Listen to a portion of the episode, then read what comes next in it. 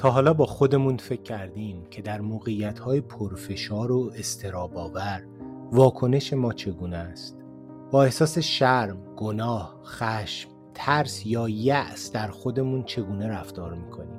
چطور این مدل موقعیت ها رو مدیریت می‌کنیم و خودمون رو به آرامش میرسونیم؟ فکر می‌کنیم مدل رفتاری که داریم تا چه حد بر مشکلات ما اثرگذار بوده و چه طبعاتی در زندگی روزمره ما داشته. من با دوستم هرمس امروز در یک اپیزود نیم ساعته به بررسی این سوال ها می‌پردازیم. با ما باشید. درود دوستان من هیرود هستم. درود دوستان منم هرمس هستم. و با اپیزود 20 پادکست هیرود و هرمس در خدمت شمایی این جلسه من و هرمس تصمیم گرفتیم در مورد مقوله بسیار جذاب ذهنی به اسم انکار صحبت کنیم. جلسات قبلی در اپیزودهای قبلی در مورد ترس، سایه ها و بعد نقاب صحبت کردیم و حالا انکار که بسیار مرتبط با همون بحث قبلیه. هرمس جان میکروفون با شما. درود بر شما آره در حقیقت میشه گفت که همون بحثی که ما راجع به نقاب کردیم تو دو تا پادکست اخیر.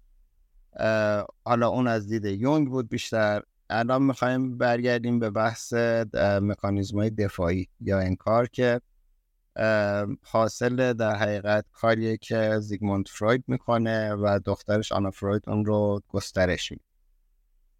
تقریبا به همون شکل از یه زاویه دیگه با یک تعریف جدید مکانیزم های دفاعی هستند که از افراد در برابر احساس استراب در حقیقت و اون عواملی که می‌تونه عزت نفسشون رو پایین بیاره یا تهدید بکنه به شکلی دفاع می‌کنم تا معمولا نه دفاع درست. یعنی با انکارش با دفن کردنش با فرار از مقابله با مسائل به این شکل با کمک این مکانیزم های دفاعی و انکار خودشون محافظت. در واقع اگر بخوایم بگیم هرمس بر اساس صحبت هایی که سر استرس و استراب و ترس کردیم اینه که مغز ما وقتی در شرایط سخت قرار می‌گیره خودش رو در خطر می‌بینه به واسطه افکار دیگه ای که داریم یا به واسطه نگرش هایی که داریم یا خطاهای ذهنی که داریم یکی از بهترین عملکردهای دفاعی براش اینه که فرار بکن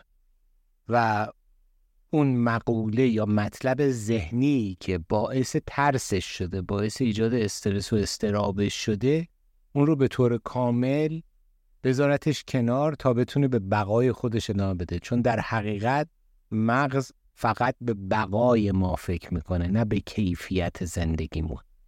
اون کارش اینه که حیات ادامه پیدا بکنه.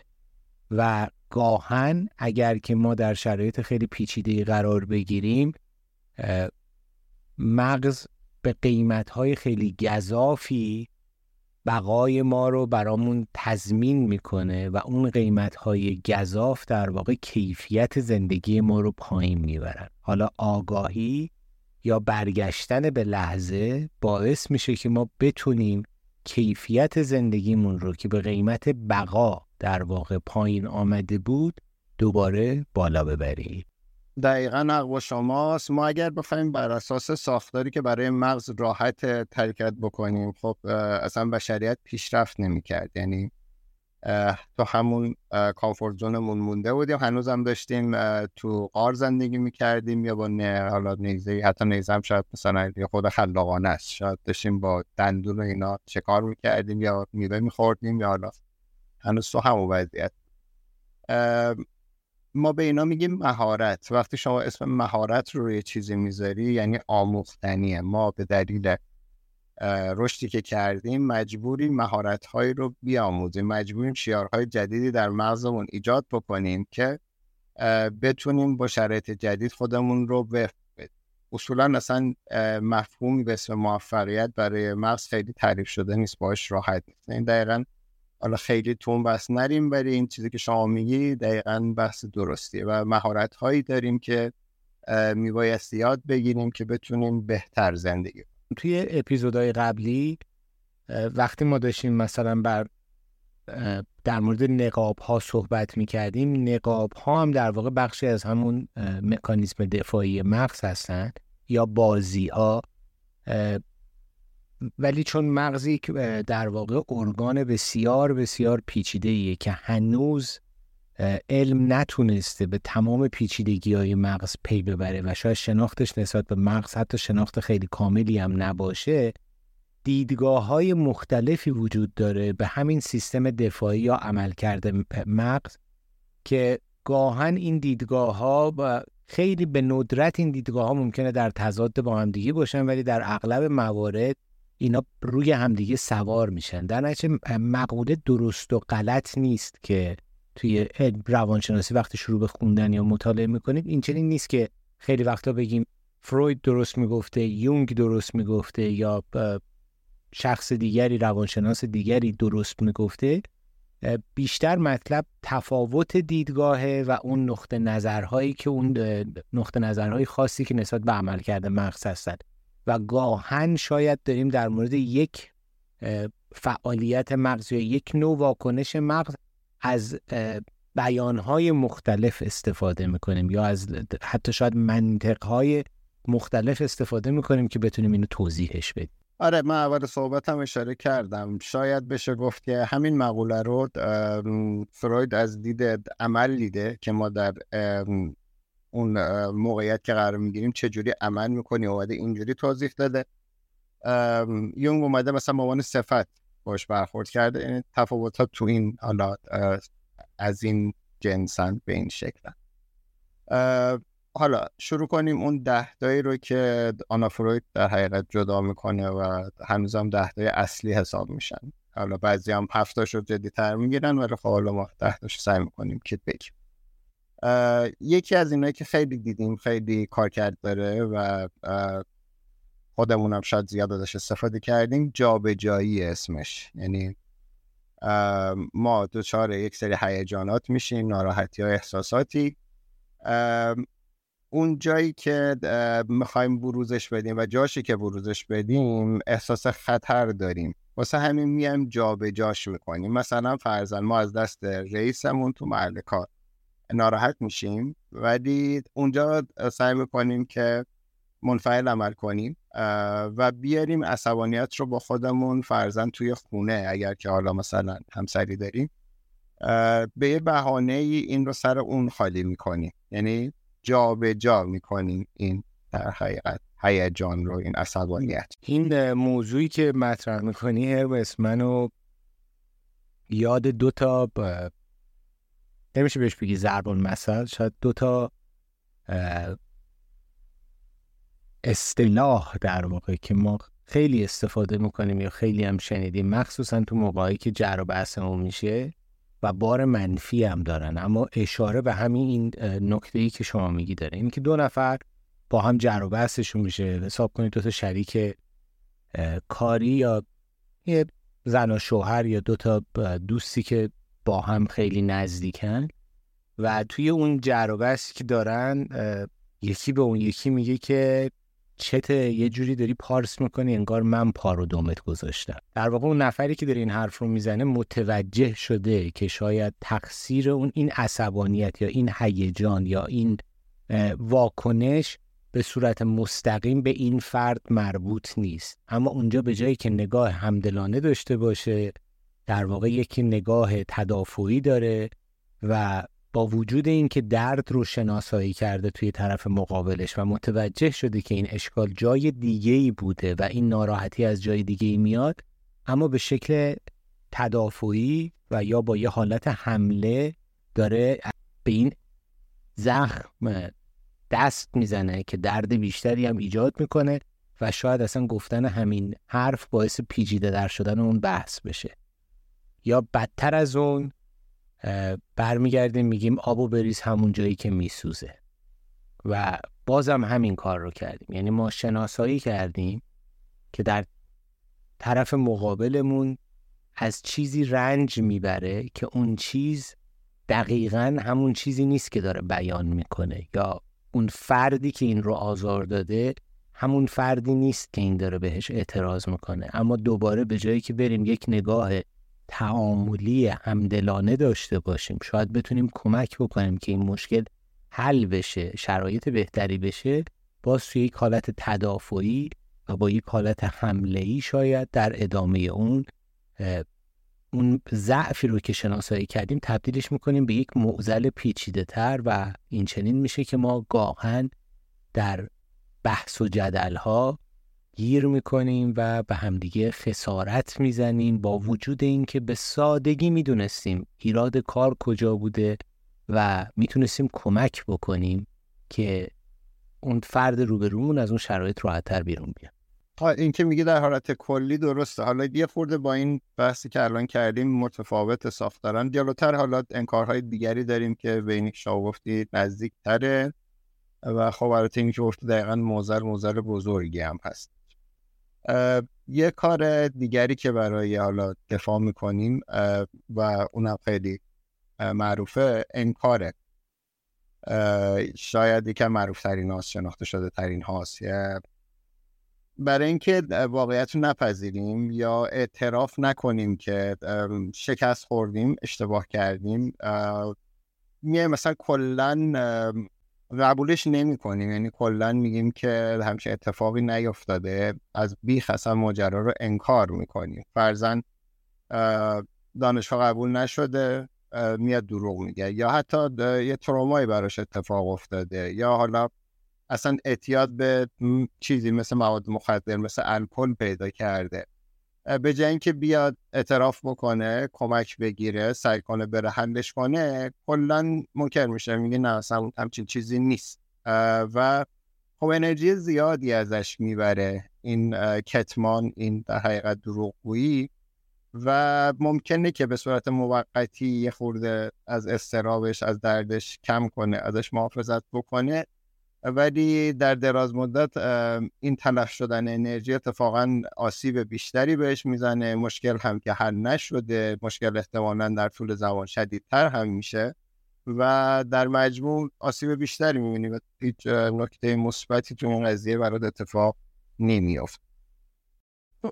هرمس این انکاری که داری میگی در معنی لغویه. یعنی قشنگ تو یک مطلبی رو خیلی به وضوح انکار بکنی. ولی در واقع همه این مکانیزم ها که داری صحبت می‌کنی به جهت مغزی انکار دیگه. یعنی از مثلا توی قبلی هم که داشتیم گفتیم جابجایی میاد از اون تکنیک جابجایی استفاده می‌کنه که حقیقت رو انکار بکنه. یعنی می‌دونه حقیقت چیز دیگه ایه ولی چون ترسی داشته برای برخورد کردن با اون عامل اصلی هیجانش یا عصبانیتش آمده جابجایی رو انجام داده. یعنی در واقع تو مکانیزم داره انکار می‌کنه ولی از یه تکنیک دیگه ای استفاده می‌کنه. و دومی که توضیح دادی اسمش انکاره یعنی معنی لغوی انکار. همون کاری که در واقع اینم جزوی پدیده مغزی انکاره ولی خیلی علنی تره درست میگه؟ دقیقا درست میگی. تو حالتی که نمی‌خوایم تو فشار هستیم تو همه اینها ما نمی‌خوایم واقعیت رو بپذیریم. به شکلی می‌خوایم انکارش کنیم. حالا شکل ها می‌تونه متفاوت باشه ولی ذات ماجرا اینه که به دلیل اون فشاری که قراره به همون بیاد و ما نمی‌خوایم فشار رو قبول بکنیم راهکارهای جایگزین براش می‌بینیم.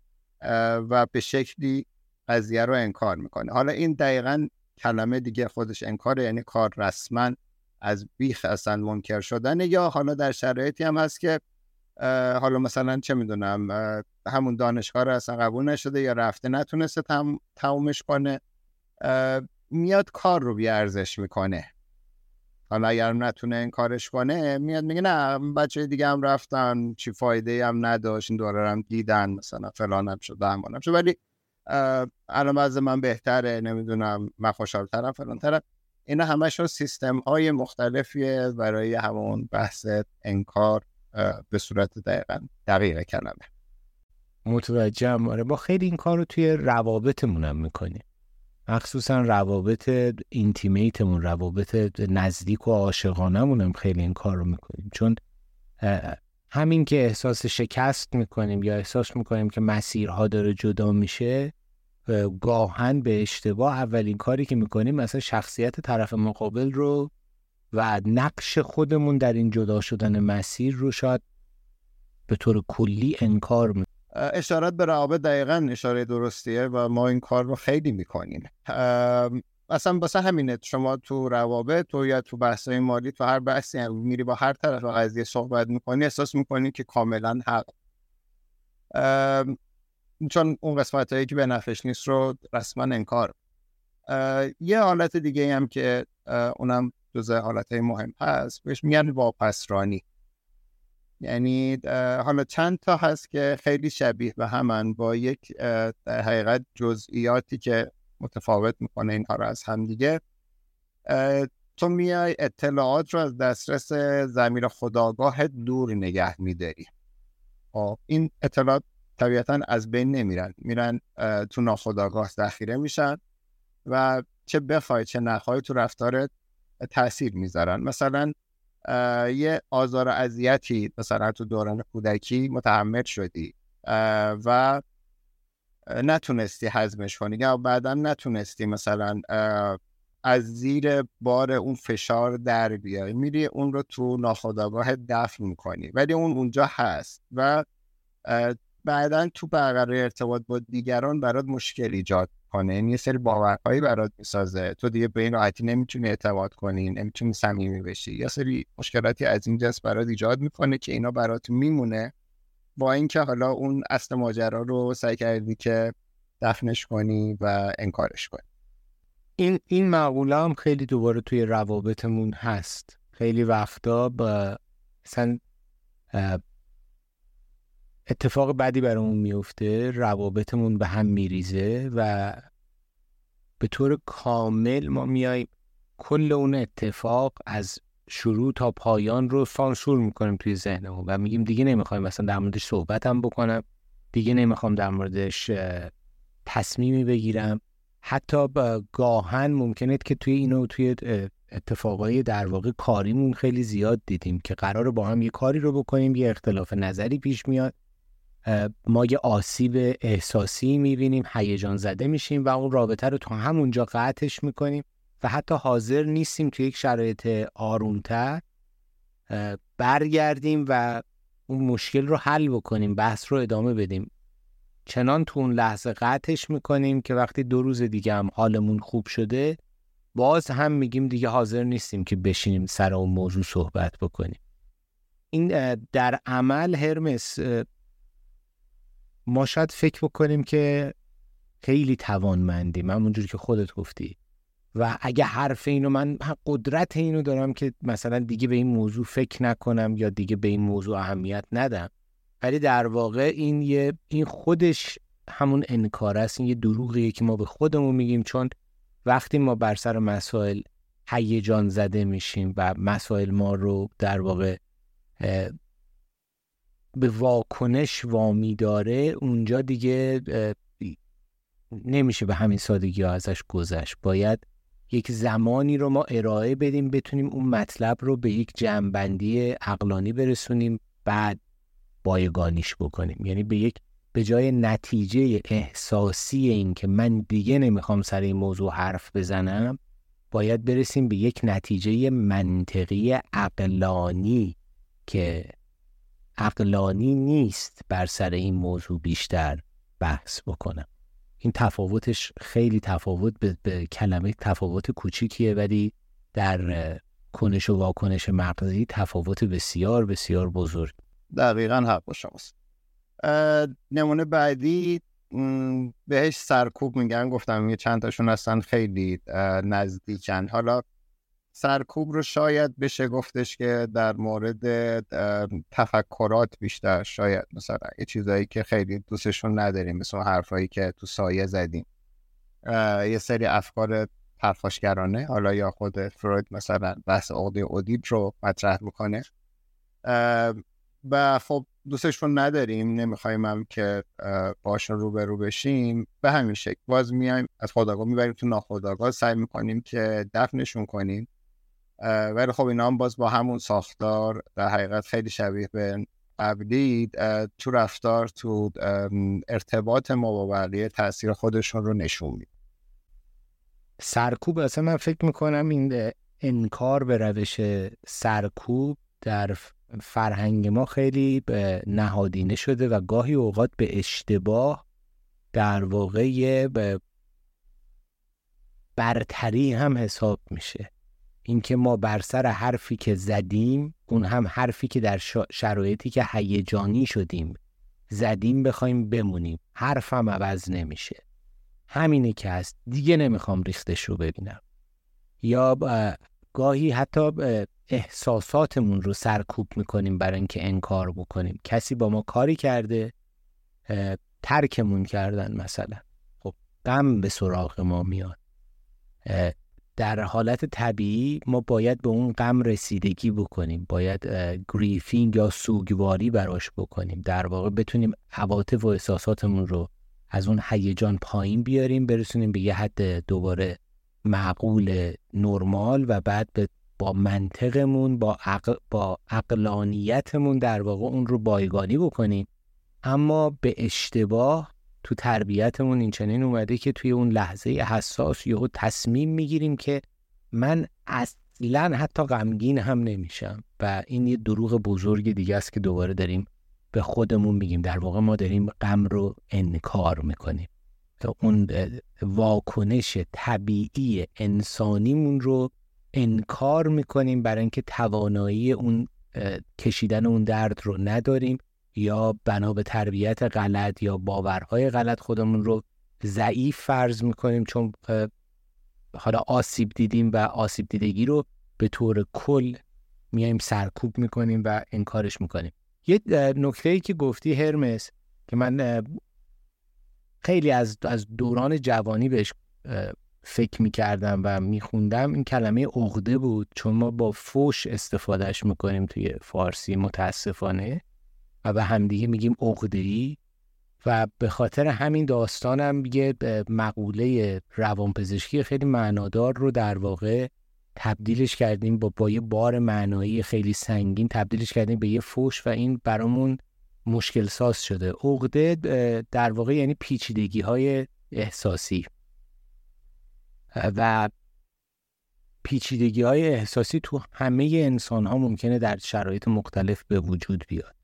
و این پیچیدگی ها مثل اینه که کلا... چند کلاف کامبایی که هر کدومی که زرد سبز آبی اینا احساس های مختلف بودن و کارهای مختلفی می‌کنن. جدا از هم اینا توی همدیگه پیچ می‌خورن و گره می‌خورن و یک عقده یا یک پیچیدگی روانی ایجاد می‌کنن که اون پیچیدگی روانی زندگی ما رو بسیار بسیار دشوار می‌کنه.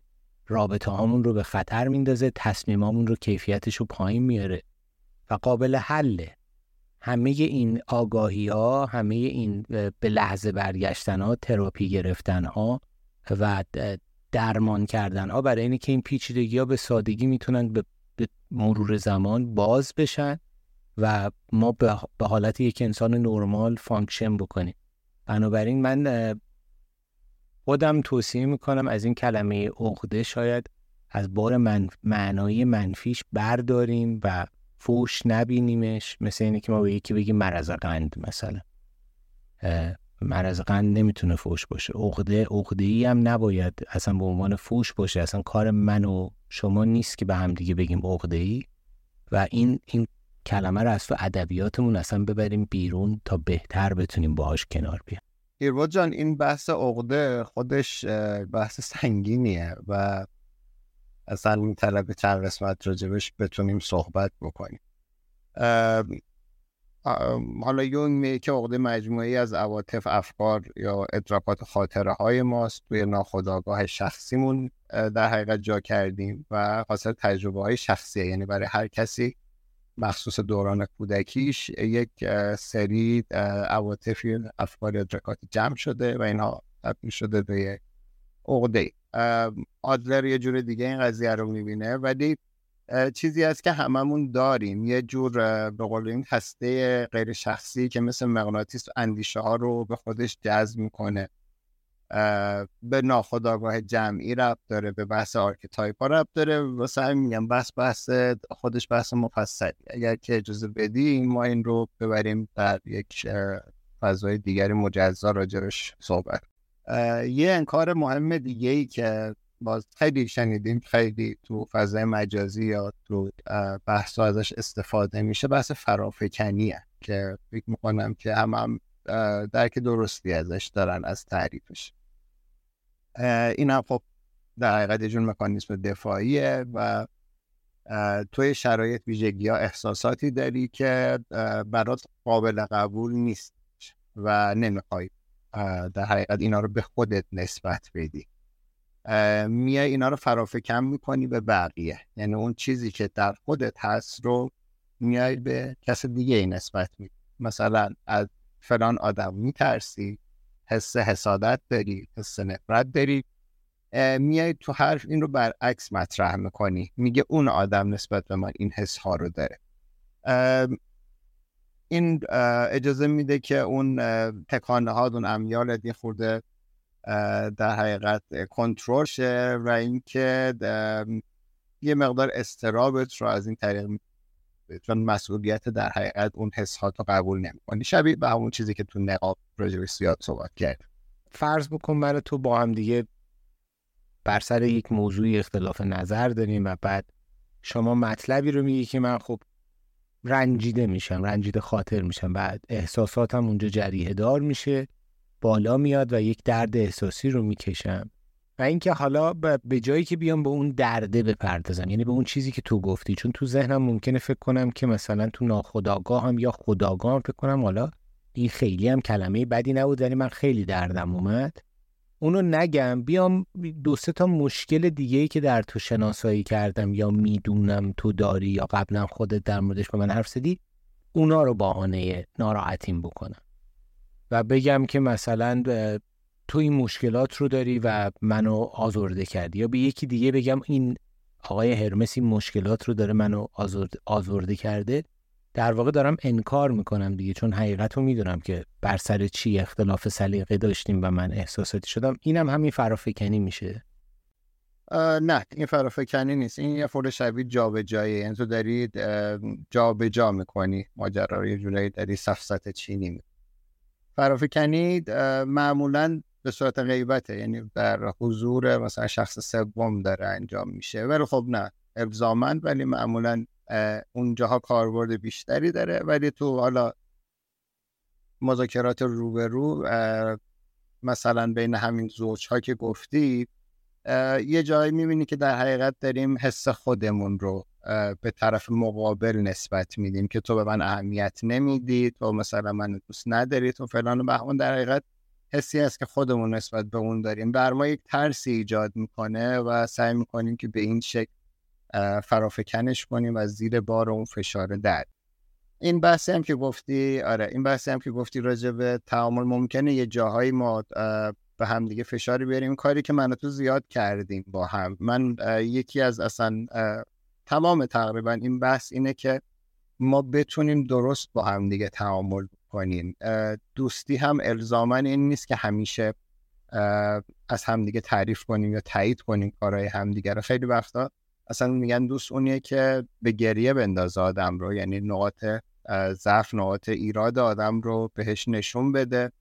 مثل آینه و انتقاد سازنده ازش بکنه. هرچند که ممکنه دردناک باشه. و اینکه خب آدم دردش میاد ممکن اذیت بشه ولی بحث دوستانه ادامه پیدا کنه. یعنی ما تمام تلاشمون اینه که به این نقطه برسیم بتونیم یه در حقیقت ارتباطی این چنین سالم و درست رو تعریف. من حتی یه یه بخش کوچیکی دیگه هم بهش اضافه می‌کنم. با خودمونم درست تعامل بکنیم. خودمون رو بشناسیم. واکنش های احساسیمون رو بشناسیم. شکستگی هامون رو بشناسیم. ضعف هامون رو بشناسیم. بپذیریم که برتری هایی داریم در این حالی که ضعف هایی داریم. بپذیریم که شکستگی هایی داریم که بعضی هاشون قابل ترمیمن بعضی هاشون قابل ترمیم نیستن ولی میشه ازشون مراقبت کرد. بعضی هاشون متوجه بشیم که شاید به ما بار در واقع احساسی بیشتری میدن بعضی از تجربیات گذشته ای که داشتیم و بعضی ها ممکنه که بار احساسی پنهان داشته باشن مثل تراماهایی که داشتیم. همین دیدن این حقیقت خودمون پذیرفتن در واقع زندگیمون زندگی گذشتمون لحظه حالمون به کمک می‌کنه که بتونیم در شرایط بهتری زیست بکنیم. یه بخشی از کیفیت زیست ما خب معطوف به محیطیه که درش هستیم و زمانیه که هستیم. ولی بخش دیگه ایش بخش عمده شاید معطوف به حال ما. به اون افکار ما به اون تجربیات ذهنی که داریم می‌کنیم. خب ما به محیط بیرون هرم زیاد تسلط نداریم که بخوایم محیط بیرون رو عوض کنیم. مثلا کار ما نیست که محیط بیرون رو عوض کنیم. اما به افکارمون به احساساتمون به تجربیاتمون دسترسی داریم و تسلط داریم که اگر راهش رو یاد بگیریم و شاید همین انکارها رو بفهمیمشون و کم کم کنارشون بذاریم و با واقعیت وجودی خودمون در واقع نزدیکتر بشیم اون محیطی که داشتیم در موردش به یک محیط مطلوب تری تبدیل شه. وقتمون تموم شد. انکار رو فکر کنم که یک یک یا دو اپیزود دیگه هم بریم چون می‌دونم که نکات دیگه هم داری که مطرح بکنی تا این موضوع کامل برای هممون جا بیفته. دقیقا. دقیقا ما حداقل یه قسمت دیگه باید این بحث رو ادامه بدیم و خب وقتم تموم شد. کارش نمیشه کرد. مرسی. مرسی از شما و همه دوستانی که ما رو شنیدن. درود به تو تا اپیزود 21